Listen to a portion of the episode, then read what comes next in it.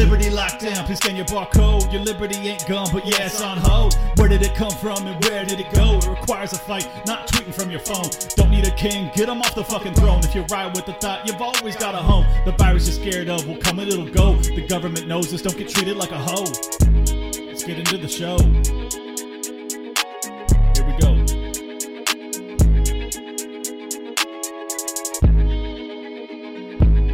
Welcome, everybody, to another episode of Liberty Lockdown. This is Clint, and I have a very special guest today. It is Aaron, aka Go Fuck Yourself Industries, from formerly Fagcast, resident unhoused person to uh, Timeline Earth specialist. Welcome aboard, brother. Oh, thanks for having me. Absolutely. Um, so first off, I I never. I mean, the the direction of your show is so confusing, and I love it. I mean, it makes it like you feel like you're involved with inside jokes. Is that the intention, or are you guys just haphazard with your? We uh, we want you to be able to smell the crack smoke from from your from your microphone. oh, so can you can you give me the the background behind the timeline Earth branding? Because I I don't I don't know if I'm not in on the joke or if it's uh I don't know. Well, just tell me about it. What were you in So- charge of that? So a while back, uh, Mr. Carr Campit, in an effort to kind of um, shake up the astronomy world, he um, he saw the two competing schools, which were the Earth is a globe and the Earth is flat. And uh, you know, there's there's those hollow Earth people as well, but I mean, they're they're few and far between. Right. So uh, Carr Campit, being the astronomical genius that he is, came up with uh, no, the Earth is not a globe. No, the Earth is not flat. The Earth is a two-dimensional straight line. okay, So I got it. And- he took that and rolled with it, and then uh, you know, we uh we were trying to we knew that we had to rebrand, so we were trying to figure out like. All right, what what can we call it? And I, I wanted to make our name even more offensive. that, And then that, uh that sounds str- on on brand with you. Yeah, and then um, we we all struck a happy medium with Timeline Earth, and I'm I'm happy with it.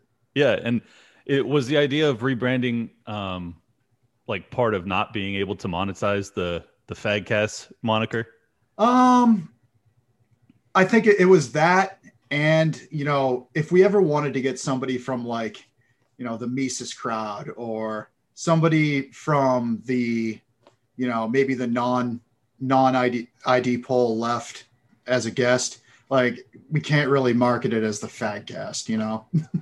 Well, that's disappointing. I, I would I know hope- it is, yeah. I would hope I- that that liberty-minded people would be like, I mean, it's not even used as a pejorative. You guys are, it's used playfully. So I don't understand why people would have an issue, but I, I suppose you're right that you know Um, some people have jobs they have to worry about and shit like that. Yeah. yep. All right, And um, I, I don't particularly give a fuck if I'm canceled. I mean, I, that's have- that's been quite I have evident. marketable skills, so fuck you. That's quite evident that you are not concerned with cancel cu- culture. Um, uh, first off, I wanted to compliment you. That that theme song was a banger, and I have no idea why Carr uh, went on went in on you for it. Um, are like what the fuck? That was great. He's a, he's a class enemy. I mean, that's that's all there is to it. They're they're incapable of uh, you know, seeing seeing working class artwork. well, I hope you use it when you do your solo shows. Um, what what I wanted to get into was the uh, the radicalization path, which obviously you're a fan of, and Oh, I've yeah. gone back and forth with you in you know in our DMs about it, and I think I understand it, but I think that for a lot of people, it's it's probably confusing or unsettling or scary, which is probably all things that you like.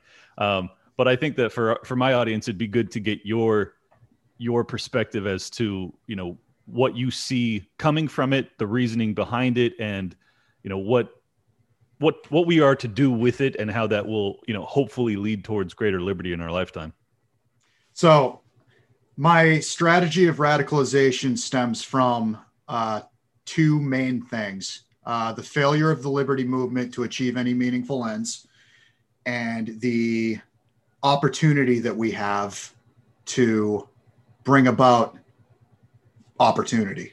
Sure. Um, the this last election um, was going to be uh, even more decisive than you know 2016 2012 2008 um, a lot of people feel like it was stolen from them a lot of people that buy into the electoral system with all of their hearts uh, feel betrayed feel wronged and are inches away from from jumping off the ledge into not buying into this Mm-hmm. and um, we need and in in my opinion we need to be the ones that push them off that ledge so to speak Yeah, no, and I, I don't disagree with that. I, I think that you know whether we push them or not, you know, millions have done exactly that, especially after the election, but uh, even prior to that, with you know the uh, the Russian collusion investigation, the impeachment over shit that you know the Biden family was doing.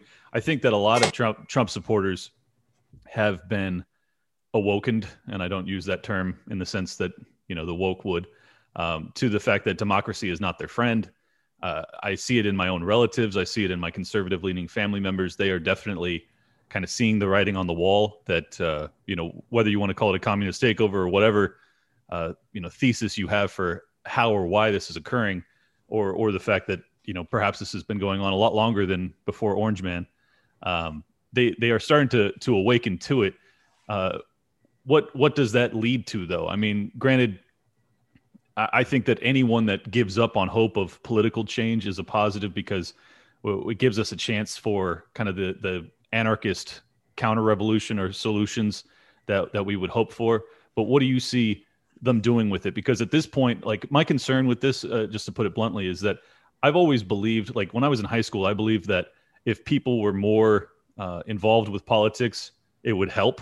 And this past, you know, four year period has proven me definitively wrong. Like people being involved in politics when they're idiots is ap- a- absolutely a net negative. So while while they are, you know, they're becoming more intelligent in the sense that they identify that democracy is not their friend. How can we be sure that that results in anything positive in the long term? Or are you just saying the system's so sick, regardless of what it results in, we should find out?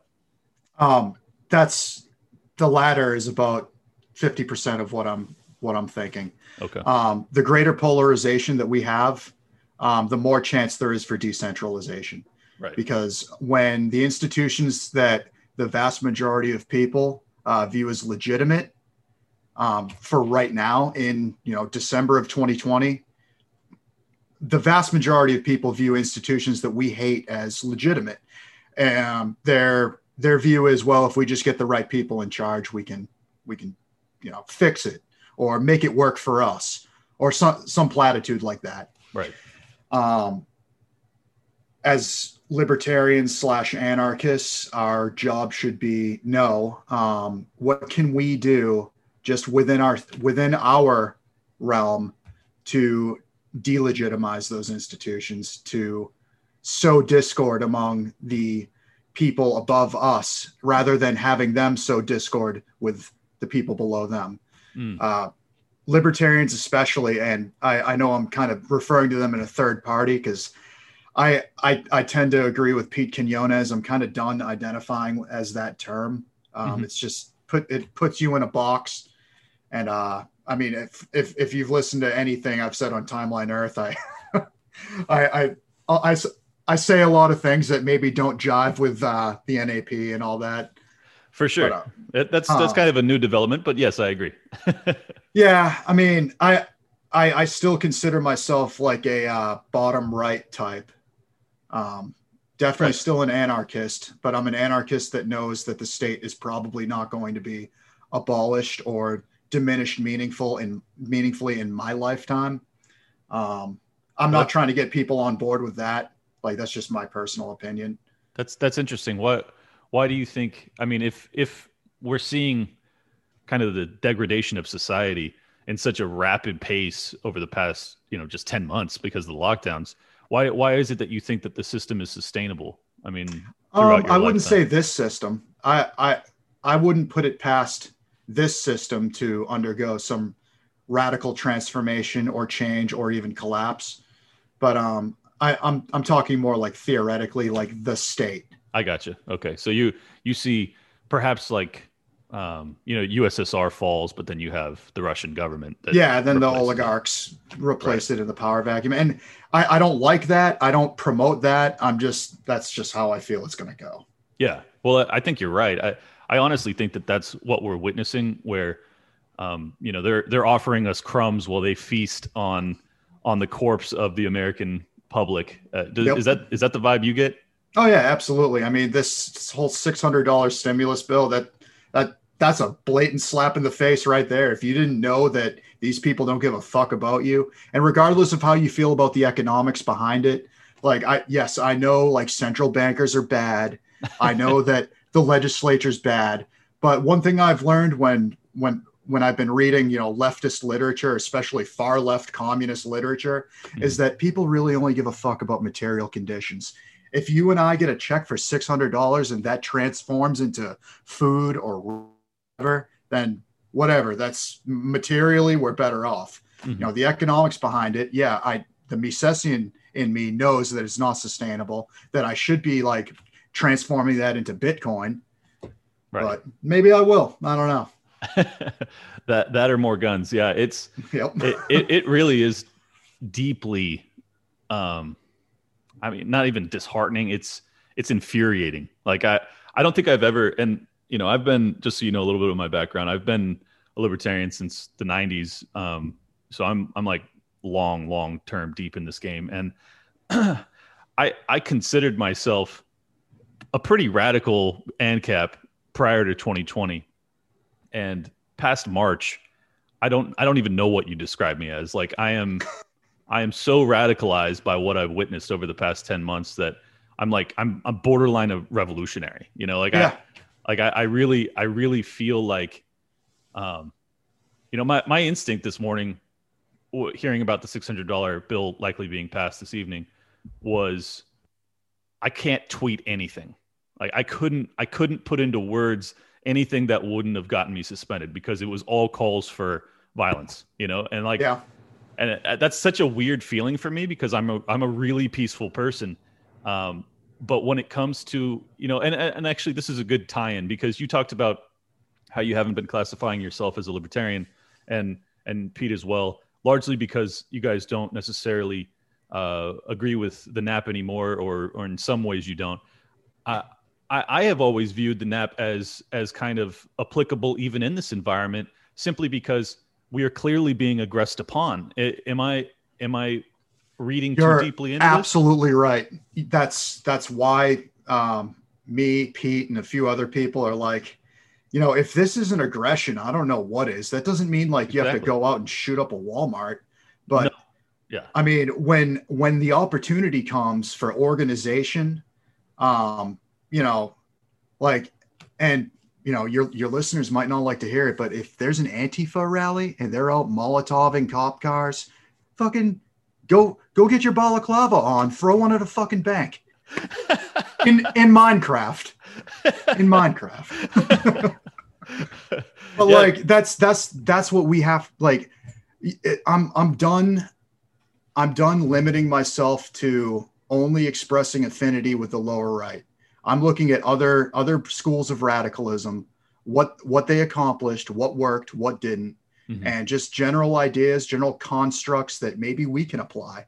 Right. And and you know, I've like like I said, I I've met quite a few Marxist Leninists, talked to them, had full on conversations with them, and we can agree with about ninety percent of things in the here and now. When you Mhm. start delving into theory, then that's where it has the potential to get you know adversarial. Yeah, that, that's um, very that's very true. And and when I speak to these people, it it's kind of like, I mean, it's kind of like how I used to think about Democrats and Republicans. It was like, ah, you guys agree on the majority of shit. You know, you just don't agree on on how to make it happen.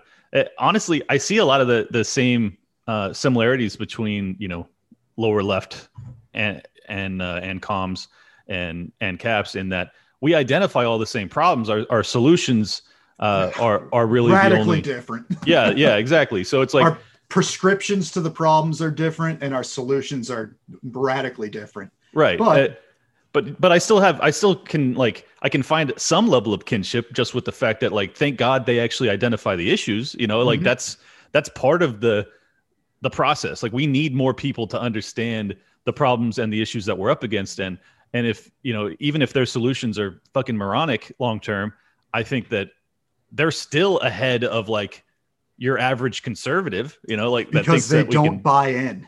Right. They don't buy into the system. Once you kick them over the ledge and they no longer buy in, just leave them alone and they'll radicalize on their own. They'll end up becoming libertarians or they'll end up becoming Marxists or something, but they're not going to vote. Or Oh. at least they're not going to vote earnestly.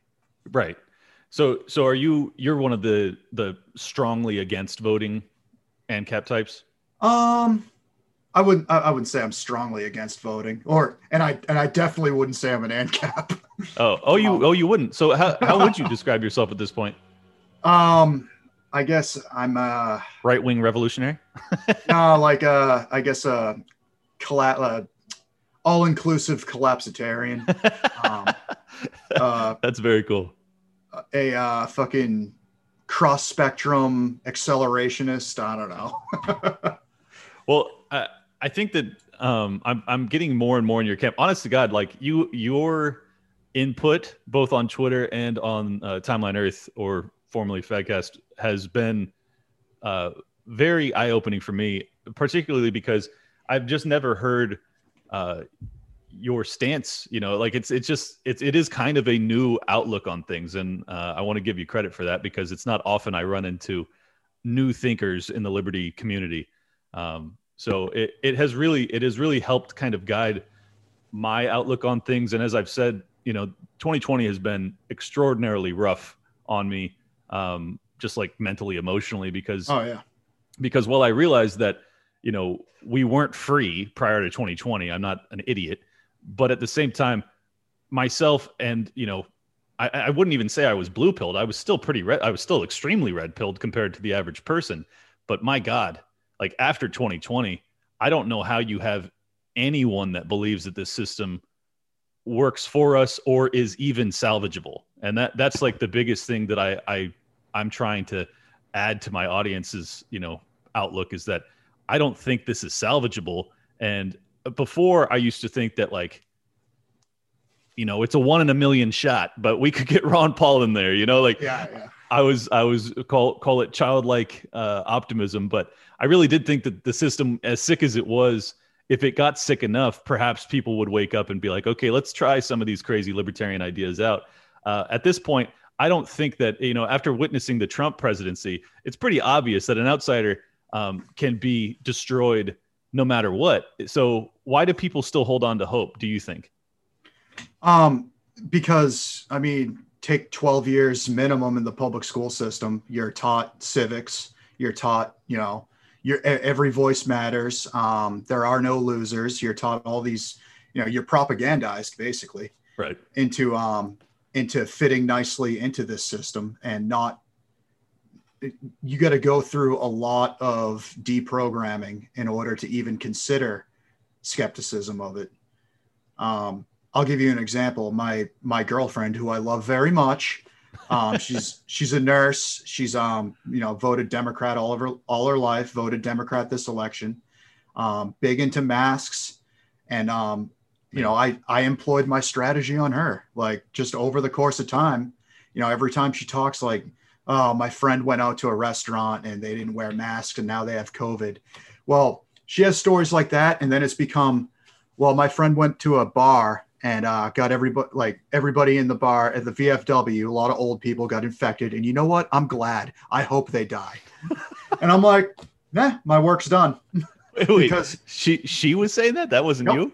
no that wasn't me Wow. that was her and um What did you do to get her to to have that change of perspective? I just said that you're powerless to stop them. You have Ah. no say in their life whatsoever. You have no power. You can pass laws. You can vote.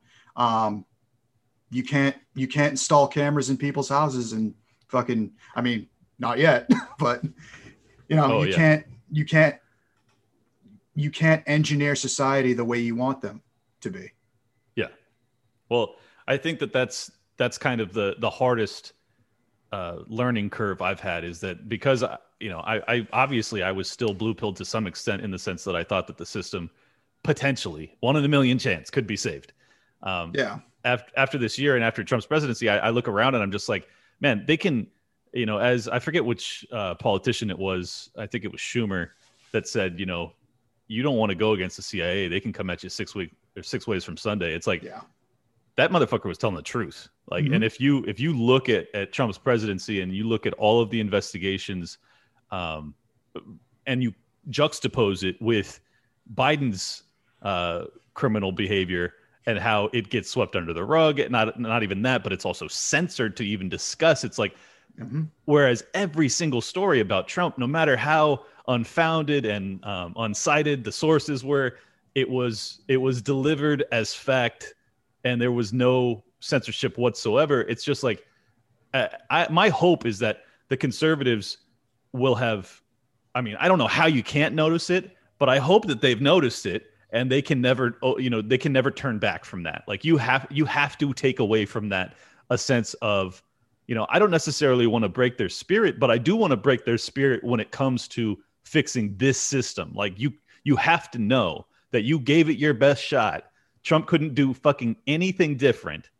And there's a reason for that. And you're You not going to to- get past that reason, you know?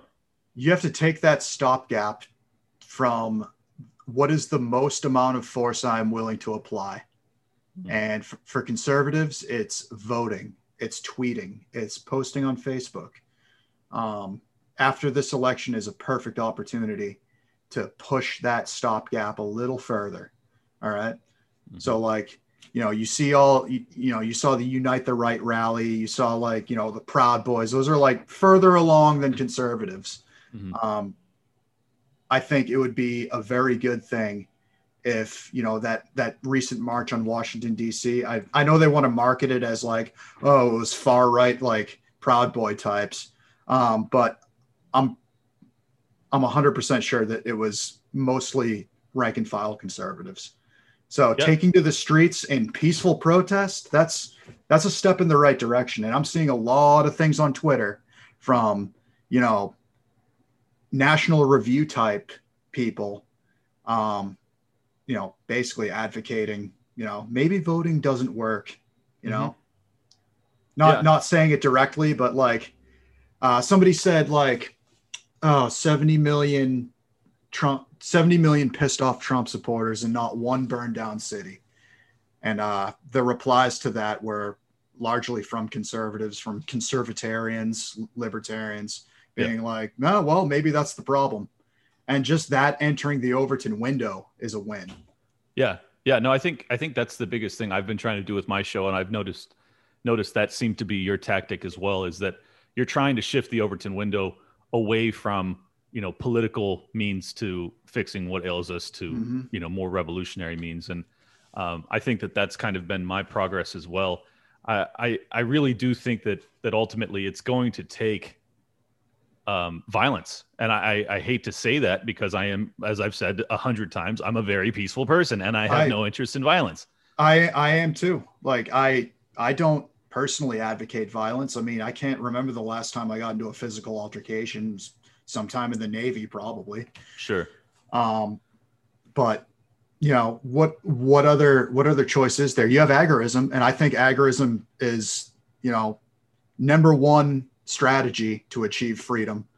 Yeah. Um, but if you want to achieve cultural freedom, it's going to take you know more than you know reading fucking New Libertarian Manifesto or Agorist Class Theory and talking about it on Twitter to do that. And you know, 3D uh, 3D printing firearms, um, fuck, even like dealing drugs. I mean, that's that's how you fucking achieve freedom on a personal level.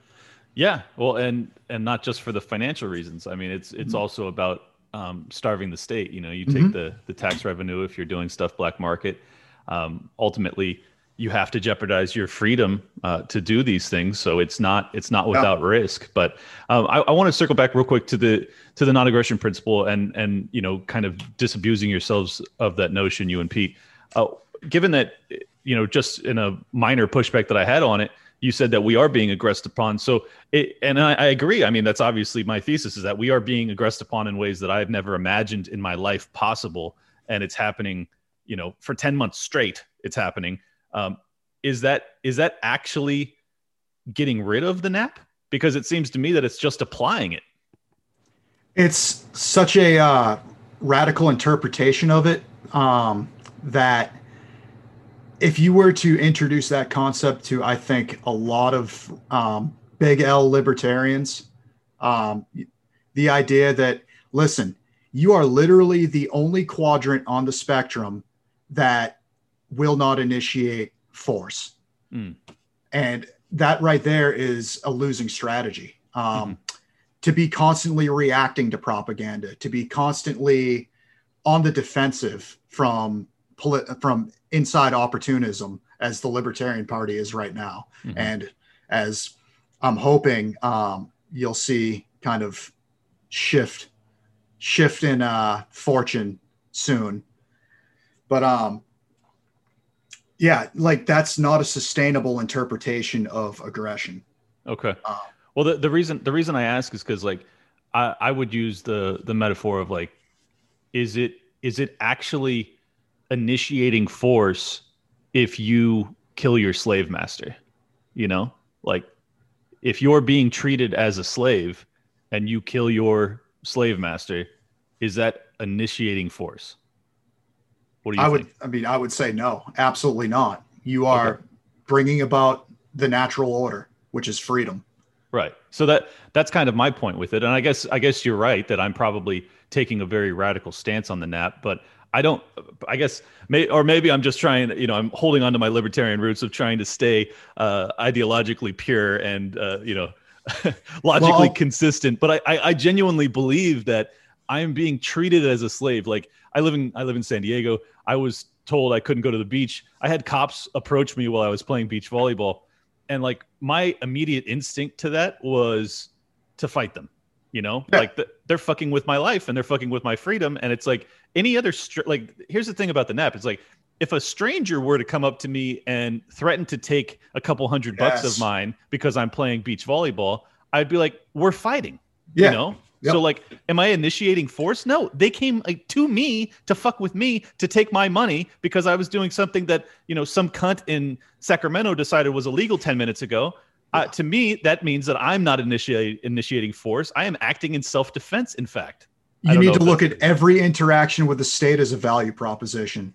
Hmm. If I apply force and resistance, is it worth the con- the potential consequences? And until until there's more people like us than there is of them mm-hmm. that are starting to ponder this and starting to shift that value proposition, then unfortunately, with you know how spread out we are, how how um I don't know isolated we are ideologically, um, you know we can't really we can't really make that jump from yes it is worth it right um, that's why that also ties into my radicalization uh, my radicalization strategy Mm-hmm. Because if you were to ask me, is it okay to, you know, apply force against your slave master?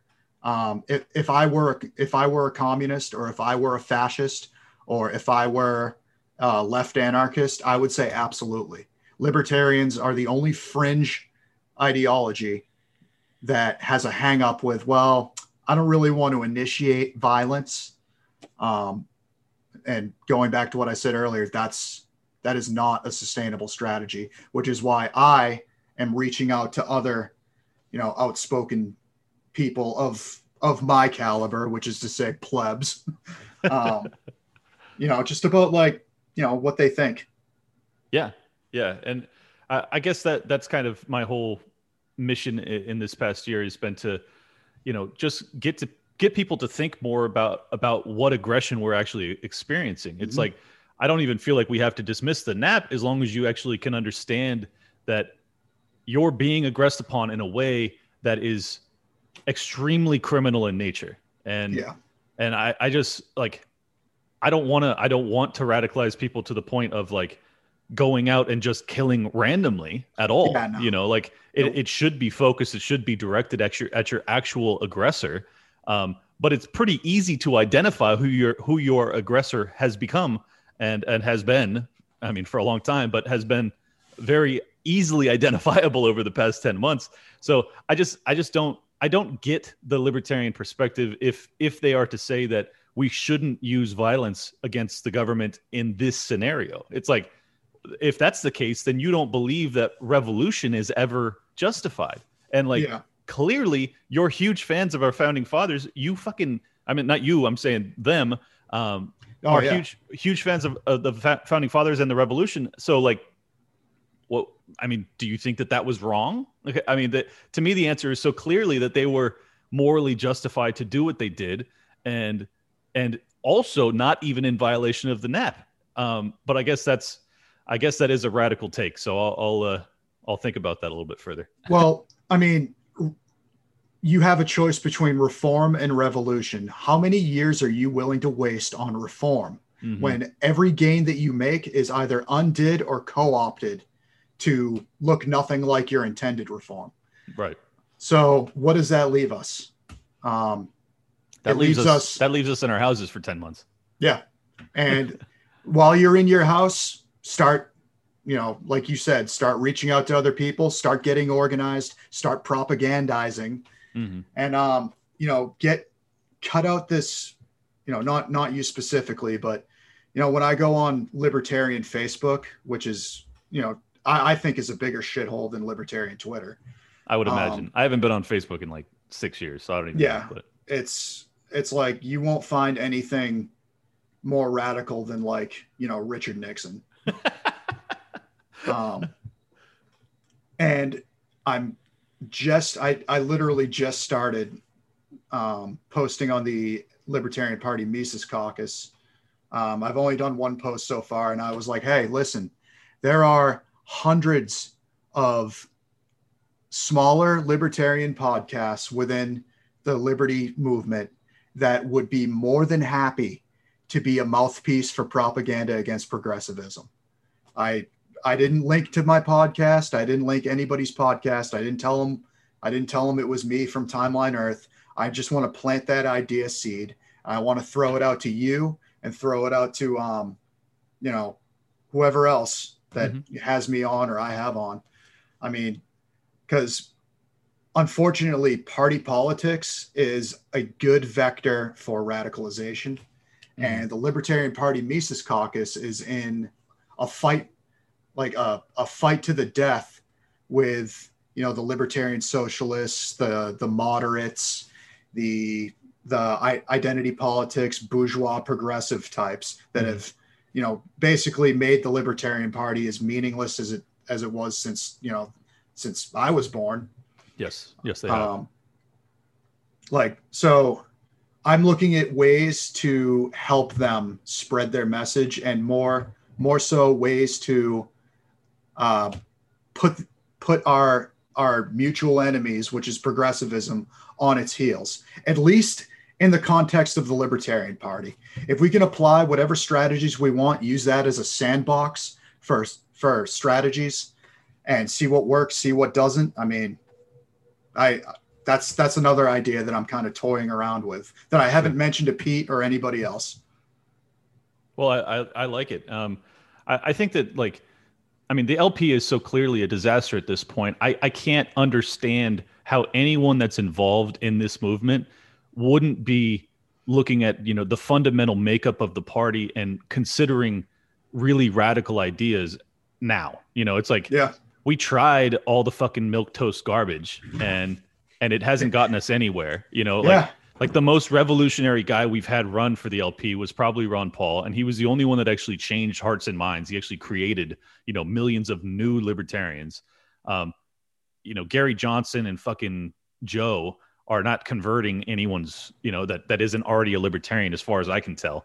Um, so I just don't understand how they can still look at your outlook and and find anything wrong with it. It's like it's like we we clearly it, the way I feel about it is like anyone that's still riding with the LP as it stands, not the Mises Caucus, which is a separate entity, which I actually do uh, find a lot of affinity for, but the LP as a whole, it seems to me that you're the type of libertarian that is still extraordinarily blue pilled. You haven't actually identified the the threats to your liberty that are occurring as we fucking talk. Hey right man, now. I'm socially liberal and fiscally conservative. Yeah, I just want to throw those people off a cliff. No, and and it's funny because I used to try and sell libertarianism in that way be, to normies because I was trying Mm-hmm. to come off as a fucking sane person, even though I was crazy.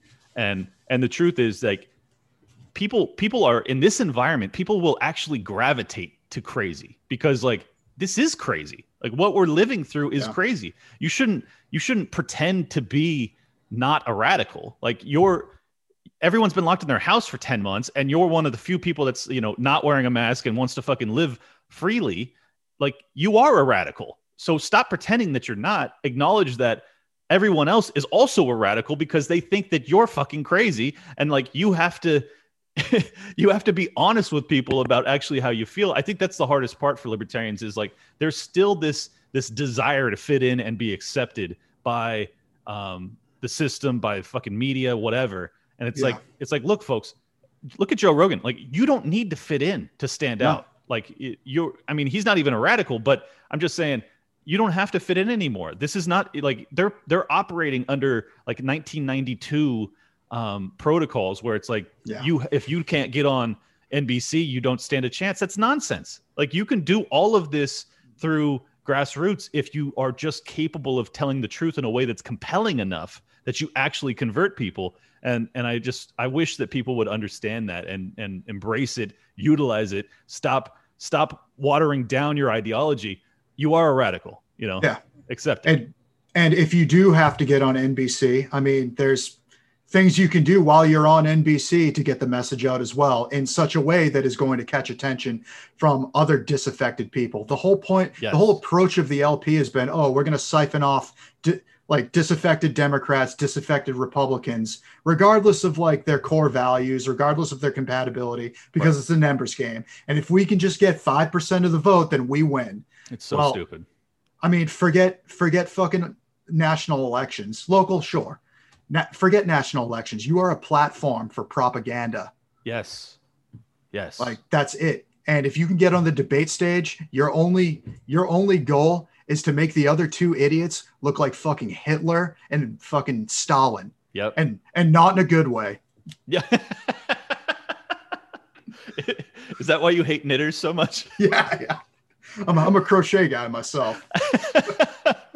Dude, I'm telling you that that joke that joke was so quick witted and it just absolutely crushed me. Oh my god, I felt yeah, I I can't like I can't wait till the first time somebody fucking hears that. It's like, fucking white supremacist. You know what? I I hope you think I'm that. I hope you think I'm worse. it was a, it was such a great joke. If they if they can't see the humor in it, then they're idiots.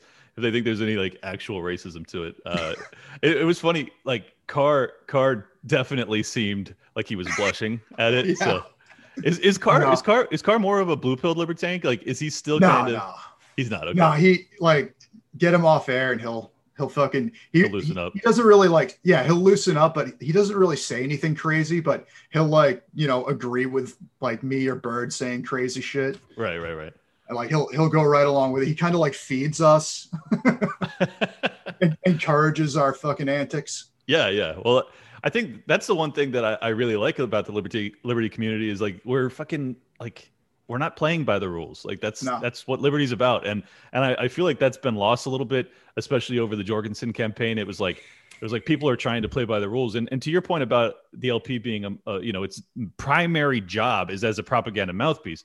It's like why in God's name would they not have used the opportunity to come out firmly and staunchly you know, still utilizing legitimate libertarian values to come out right away against the lockdowns and mask mandates. Two things that any libertarian worth fucking anything would automatically agree with. And neither party was saying that. So you could have stood out without saying anything that you didn't believe in, and it would have gotten you press. Like that would have been such an like if I mean, if I was in charge of the campaign, that's all I would have been saying is like, guys, we have a way to differentiate ourselves and fire up our base. This is a 100% winning scenario. Am I wrong? Like what who the fuck is in charge of the LP campaign that didn't see that as the, the greatest opportunity maybe in the history of my life for the Libertarian Party? We were all Yeah. locked in our houses and forced to wear masks when we go outside. and not go to the gym or anything else. All the small businesses were closed. Like this is a libertarian like fever dream of an opportunity. How did they how did they blow it? What the fuck? Well, as as with anything in life, uh, they're not miserable enough. the party leadership just isn't quite miserable enough to want to make a change. Yeah. So when they need to be made miserable in order to, you know, change their tack. So not this election, maybe next election. See that that's the thing. If you're if you are doing okay financially in this environment, like I'm doing okay financially in this environment, but I'm fucking miserable. Like I don't understand how how anyone who's actually a libertarian, and I know we always get into arguments about who and who is and who isn't, but if you're actually a libertarian who values freedom over everything, how could you not be miserable in this environment? Like all of your fucking freedom has been taken away other than the fact that like you're not actually in prison you're not actually dead but beyond that i don't know how it's going to get much worse i mean I, am sure it can and it might in 2021 and and thereafter um anyways uh, it's just it's just bizarre to me that anyone that's like actually involved in the party would uh would not feel enough pain to say some radical shit in this environment um but that's kind of side yeah well uh, now you have um I, I, don't know how real it is, but you have a, a, splinter faction of the Republican Party calling themselves like the Patriot Party or something. Bunch of disaffected Trump supporters, I imagine. I haven't I haven't really looked into it. I just saw like a couple things on the timeline. But um I mean that right there should be a good clue into uh you know what could potentially happen to both Republicans and Democrats because you have a lot of pissed off people for wildly different reasons on both sides of the uh, you know the normie, moderate, right and left. Yeah. So and, and and the other thing that's that's been mystifying to me is why the LP isn't coming out strongly in favor of auditing election results. Like we should be we should be doubling down on the fact that like if there's one party that's been fucking shafted repeatedly by different debate rules and election rules and all this other shit, it would be the LP. And yet, and yet you have the sitting president of the United States of America declaring loudly that this election was a fraud, and they are quiet. They are silent. That's How, that's the progressive cancer inside fucking, that party that, that needs to be cut out. Crazy, bro.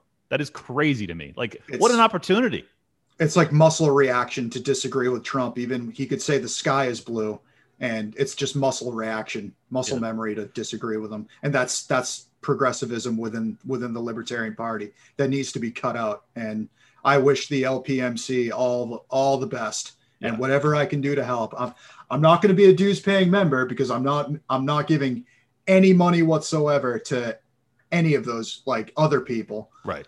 But um, you know, whatever I can do on the on the periphery and I, I i, hope whatever we all can do yes. in the liberty community to help them out.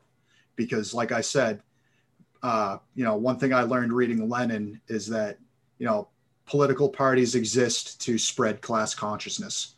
And you know what what like, what would be our class? That's that's what i'm trying to figure out. How do i come up with a coherent class theory that puts you know woke woke capitalist bourgeois progressives in one class and then you know uh, right-wing populists that we don't really get along with in another and you know still have like you know it's it's something I've been rolling around in my head. I, I know it exists. I just don't know how to define it yet. I'm I'm just not that smart. well, Sorry, guys. well, you know, from my from my vantage point, it seems as if our class is those that value freedom. I mean, mm-hmm. I, I, don't know if that's a class, but uh, it should be. you know, well, I used to that... I used to think that we had you know probably 150 175 million people in this country that would actually fight for their freedoms. I mm-hmm. way overestimated that. Like, I yeah. think we might have two million people. You know, yeah. uh, it's wild. Evan Freshwater on on Twitter, he and I go back you know back and forth a lot because he's it may be more radical than me. Um, he always talks about consolidation, and, and he he thinks that we have to basically come together, you know, geographically to to make this happen. His his idea has always been Alaska. I'm like, you know, born and raised San Diego. I'm like, dude, I can't possibly consider Alaska. I, I lived in San Diego for nine years, and I, you know, if it weren't for the cost of living and just the like some of the culture around there, I'd I'd, I'd still be there. Oh, were you at Pendleton? No, I was at uh, Naval Base San Diego. Oh, nice. Yeah, I'm I'm building uh, six houses in National City right now. So right right. I down lived there. Yeah, I, had a, I had a shithole apartment in National City for a while. Well, I'm I'm building houses right right behind the mile of cars. So God willing, uh, the Fed nonsense, uh, money printer go burr action gets me rich, and then I get the Yep. fuck out of here. But yeah. uh, where'd you move to, or is that se- top secret? I don't So know. um, no, I'm, I'm originally from Massachusetts. So when I when I joined, they stationed. You know, after boot camp, I went to school in San Diego. Got stationed on a ship that was home ported out of there, and then uh, spent five years on that ship um, out of Naval Base San Diego, and then uh, went and taught classes at Fleet Anti Submarine Warfare Training Center, which Oh, wow. is down the street from Naval Base San Diego. How how in God's name do people like you survive in the military? Like, was your Oh, mentality a lot different? It's a game. Yeah, it's a game. It's a Okay. game, and you got to play it. And I, I was, you know, I made rank pretty quick. I, uh, you know, I, I was well liked. Um, you know, at every command I was in, always got put in for like, you know, um, awards and like, you know, went up and stood boards where they ask you questions about like, you know, na- naval heritage and like uh, instru- naval instruction and all that because you know, I was presentable. I was, you know, could could believe it or not, I could talk eloquently. Um, I used to, but I, it was it was a game. Like the game was, you know, do what you're told and fucking, you know, pretend to care. Yeah. Are you are you familiar with the biting the bullet guys? Oh yeah, yeah, Yeah, yeah. So it's like uh, that's that's the thing that always blows my mind is like I obviously I understand why a lot of military vets come out and they become libertarian because they've experienced war firsthand. They've it, it really uh, disabuses them of the heroic notions that they enlisted for. Um, is is that similar to your arc, or or you know, did you go in more liberty minded and come out a radical? I went in like more on the conservative side of conservatarian. Okay. um, and then I witnessed, you know, the the part of war that the the vast majority of veterans witness is the financial part, just the wheelbarrows of money that Mm, get burned, right. um, the waste, the fucking the the whole the military industrial complex. Like that's I was neck deep in that. You know, uh, working for you know Lockheed Martin, fucking Raytheon, you know, like just on, like very tangential roles like systems testing and all that. But I, I'd be in meetings where they'd be discussing like you know dollar amounts for some of that shit would come up, and like e- even just like you know normal ship life, seeing the amount of money that gets swirled around, and it it it broke my mind like the amount of waste and also the foreign policy aspect Right. like i i did an 11 month deployment and like i can't really account for anything that we did that has anything to do with national defense Hmm. Yeah. as, Well, I- i understand it Yeah, no, that, that definitely seems to be uh, our, our, our track record is that not not much of what we actually do is for our defense. And um, I that I, do you think that we have any hope of? I mean, obviously the the conservative movement has become increasingly anti-war, which is unbelievable and tremendous, and probably the you know the greatest white pill that I've seen over the past decade um, or five years has been conservatives, you know, actually coming out vocally, including their politicians, uh, for ending wars. It doesn't mean that any of the wars are ending.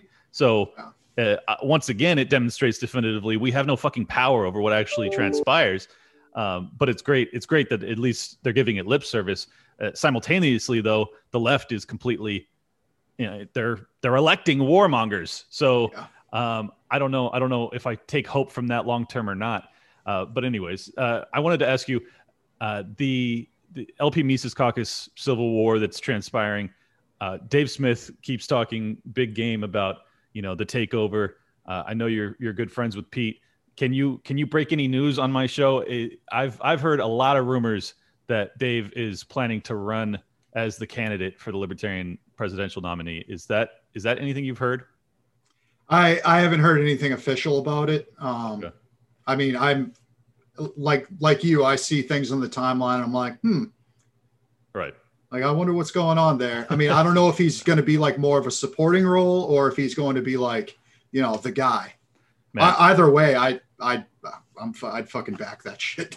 Oh, dude, me too. I, it would be Hundred percent. such a thrill. Like all I've been asking for is, and I know Eric July would never do it because he's, you know, a, a real anarchist, but, um, you know, a, a young firebrand that can actually that that has an audience already, that has the capacity to get on, you know, big media like like Rogan. Um, that's that's the game now. It's not it's not Carson. It's not fucking getting on NBC. It's not MSNBC. It's not Fox News. It's fucking getting on Rogan. Can you do that? Dave Smith can do that. Like Yeah. definitively, he will be on there multiple times if he runs, and that alone, uh, on top of the fact that he's you know a fiery orator, he's already g- grown an audience. He already has a passionate fan base. I just think that like that's our best hope of actually, you know, if you want to talk about getting 5%, which I could give a fuck less about, but if you actually care about that, Dave Smith's your guy. Like we're going to get 5% if Dave goes. So I hope it's true. I hope it happens. We'll see. yeah yeah i mean just just the fact that like he's talking about shifting the goals away from like you know election specific contexts Exactly. like that's that's amazing to me like that's what needed to happen fucking forever ago yeah. Yeah. no, that, um, would- that would be amazing.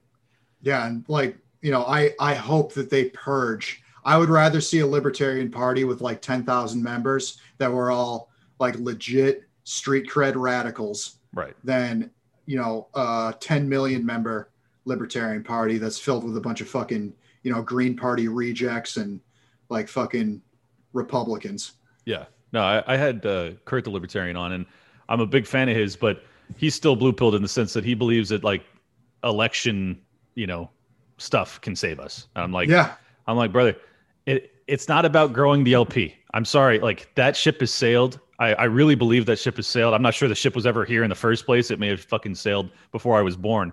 Um, Mhm. But the truth of the matter is, like, we need to radicalize people. You know, like Yeah. it, like actual people on the ground that will fight and die for their freedom. Like, I don't want them to have to fight and die for their freedom. But if we don't have a few million that are willing, then that's that's the way we go. So like fucking get serious about this guys. Like this is this is not this is not a hypothetical. This is not a thought experiment. This is not like a game anymore. Like yeah.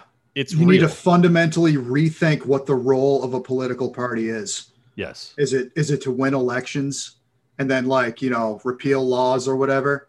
Or is it to spread spread a message spread consciousness Yeah. and seize and consolidate power from your enemies. Not create new locuses of power but take the ones that actually exist and either dismantle them from the inside or hold on to them don't do anything with them and just keep them so that other people can't get it.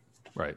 Yeah it seems to me that that our best hope is you know there is such a, a increasing secession you know conversation that's that's occurring uh, not just in our you know realm which is fairly common but also amongst you know Trump supporters and and even the Democrats who you know want nothing to do with Trump supporters. They would like to fucking see these people gone. Um, do you think that's that there will be an opportunity for that? Kind of the USSR scenario once again where we have a, a breakup into you know like a balkanization type deal? Exactly. Um, I think as long as progressivism has its claws in all these institutions that that we need for secession, then that won't happen because you know progressives follow a a uh, you know a, a fucking I want to say a creation myth or a world myth Hmm. that you know this is our our des like our destiny is to utilize the state to achieve perfection, and you can't do that if like just you know you're not going to do that with secession. So se- secession is completely out of their minds because no matter like they they might hate Trump supporters, but goddamn they are they are going to pay their fucking taxes, and Yeah. you know they're going to have kids, they're going to have grandkids, and those kids and grandkids are not going to be Trump supporters. Well, and and that's the real sickness of progressivism. On, on top of what you just said, is also that they they are interested in controlling people that don't agree with them. Like that. That's why they're my enemy. That's why they're my fucking sworn enemy. Is that they refuse to allow me to just live peacefully away from them. You know, Yeah. like if they were to allow that, then you just become an ANCOM. You know, it's like I don't have a fucking problem with an ANCOM if they leave me the fuck alone. You know, but the the progressives are like uh, no, we're going to rule over everything. And, you know, like there, there is no freedom to be found. And if you try to escape, we will kill you. And it's just like, okay, well, then you're my enemy. Like I have to go to war with you at this point. So I don't know, man. It's, it's really, it's really intense. I, I honestly, I, I don't know about you, but did you see this shit like getting to a boiling point while we were still young? Because like I always Um, assumed we would have some dystopic hellscape at some point in our lives, but I didn't expect it to be fucking when I was in my 30s.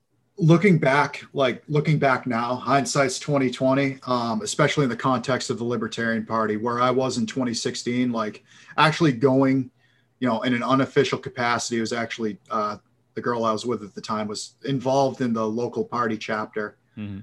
uh, in San Diego. Oh, cool. Um, I actually I probably saw you at a function Probably. um yeah like knowing what i know now like there's there's so many things i i could have fucking warned them about you know don't don't fucking don't compromise on your litmus test for compatibility you know don't Yeah. have don't have a fucking i will abide by the nap fucking oath that you have to sign like they're, they're like they're like I, I will I will stick to the nap even when you're like inside my asshole.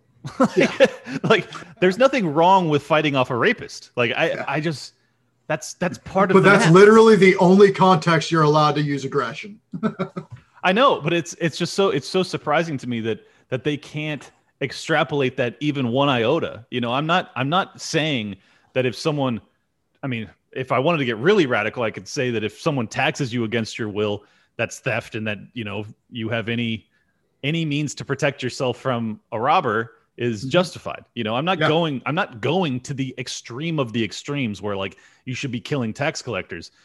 Wink. Um Yeah.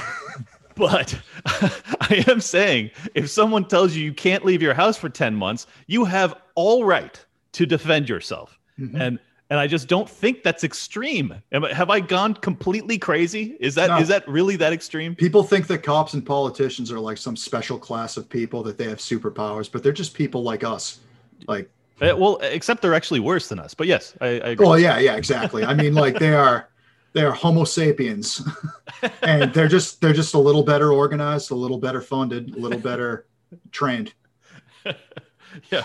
Well, I don't know if they're better trained, but uh, Oh, anyways, uh, I wanted to get into real quick. Is the elf alive? Did he die in the fire? Uh, the elf, unfortunately, is alive.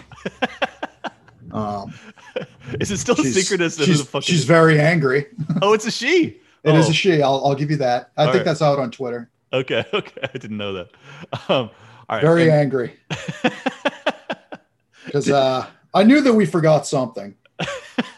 Forgot my vape juice and then something else I couldn't remember. And oh, oh my whoops. god. Who who's the creative genius behind the uh the skit you guys did that news skit? That was fucking money. that that was all. That was all Bird and Car. Like I walked in. I walked into that. And they're like, "Hey, here's what we need you to say." I'm like, "All right, I like damn. it." that that shit was so funny. Uh, and then lastly, what's the best behind the scenes Fagcast moment people don't know about? Oh, it's it's it's usually like every other episode where it's pre-recording, like it's just me, Car, Bird, and whoever we're we're with. Like we'll just be talking and we'll say something. Somebody will say something ridiculous. We'll be like, "Fuck!" Like what? We we should have been recording. So we're, that- we're gonna we're always gonna the work way? on that. Yeah, that's always the way. That's why that's why when we first got on, I was like, nope, nope, I'm hitting record right away. Yep. because because I, I never know when Aaron's gonna drop a knitters comment, so I gotta gotta get it gotta get it live. I'm, Um, I'm gonna get Car. We're we're we're recording tonight, and I'm gonna fucking get Car. hell again. yeah, hell yeah. Um, all right, man. Well, it's been a blast. I, I really Yeah. appreciate you coming on. Uh, tell people where they can find you. I know you don't care about having followers, but I'm sure you'll get some. Oh, thank thank you so much for having me. Always a pleasure. Absolutely, man. Oh, did I lose you? Nope, right here. Oh, okay. Uh, do you want to give people your social media info? Yeah, so uh, you can find me at TLE Boys Town, boys with a Z. All right. Um, you can, you know, subscribe to the Fagcast if you haven't already. I imagine we have a lot of overlap in our audience. Oh yeah. So Well- I'm al- I'm always happy to like hang out with a bird bro Twitter podcaster. Absolutely. Uh, I mean, your your audience is huge at this point. It seems like, or, or am I just like delusional? I honestly have no idea what the actual numbers are. I keep hearing they're huge. Like I've I've heard that like us uh, like Bird and car when they're when they're really talking business and I'm like fucking off somewhere. um, I overhear that like we we have comparable to like so and so's podcast, and I'm like, oh, all right, cool. That's so cool. I just man. want my podcast money. Uh, I honestly, I've only been listening for like a year. How did you? How did you get involved?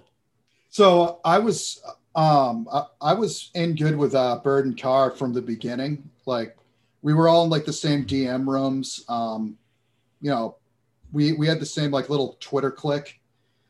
And um, you know, I was on I think the second episode released of the Fagcast, and then like a, a frequent guest, I guess you'd say. Right. And then uh they they approached me like earlier this year and were like, Hey, how would you like to, you know, be a co-host? And I'm like, fuck yeah, I would. That's so cool, man. I'm gonna, I'm gonna burn that shit to the ground. and, I you did. did. And you did. you succeeded. awesome. All right, brother. Well, thank you so much for coming on. I'll uh, I'll catch you in the future. yep. Thanks again, man. All right, peace out. How fun was that? Well, we uh, really appreciate you coming on, Aaron. Uh, I think that he he provides a really important message that a lot of a lot of the more blue pilled libertarians should and eventually will, in my opinion, get behind out of mere necessity for survival. If you if you believe that freedom is a paramount goal, um, ultimately you need to be willing to do and uh, and sustain you know through some really radical times that I think that whether you like it or not are coming. Um, that's just my belief. I, I hope I'm wrong, but given the the trajectory of things, it is quite bleak. And uh, I ultimately I, I maintain optimism because I, I believe that we will see uh, really huge gains via you know cryptocurrencies, the blockchain technology, um, and then also the fact that so many people bought guns this year. Uh, so, anyways, uh, thank you guys for tuning in. I have three new five star reviews on iTunes, and I want to give those guys a shout out. Really appreciate you guys leaving the reviews. Best way to grow the show is to do exactly that. We got at dub underscore three, uh, spelled out, not the number. says very passionate, insightful, uh, very common sense point of view that I align with more times than not. Well, you should align with me all the times because I'm correct all the times. And we got uh, Rand the Geek says great show. I didn't think there were any great libertarian podcasts out there, but this is it. You goddamn right. At Liberty Life Hap, uh, and it's www.libertylifehappiness.com. Give them a give them a follow, give them a check out on the website. I really appreciate the support. And then we got lastly the awesome one. Uh, Want to get mad, but also have hope. One of my favorite shows out right now. Clint is amazing at conveying what's happening to the American people, but also inspiring hope. Uh, and fin- oh, if probably with financial and personal freedom. And it's at Club Dreamy on Twitter. So make sure you follow those three people. I really appreciate it. Uh, this show continues to grow, and that's why I continue to do shows. So if you like the show, leave that review, yo, and then we can get the flow going. Sorry, that was a bad freestyle. Love you guys. I'll catch you next time. We're out. Oh, by the way, we've got Josh Smith uh, running for chair of the LP uh, coming on on Wednesday. And then also we've got Brad finally coming on too. So this is a uh, Brad Polumbo.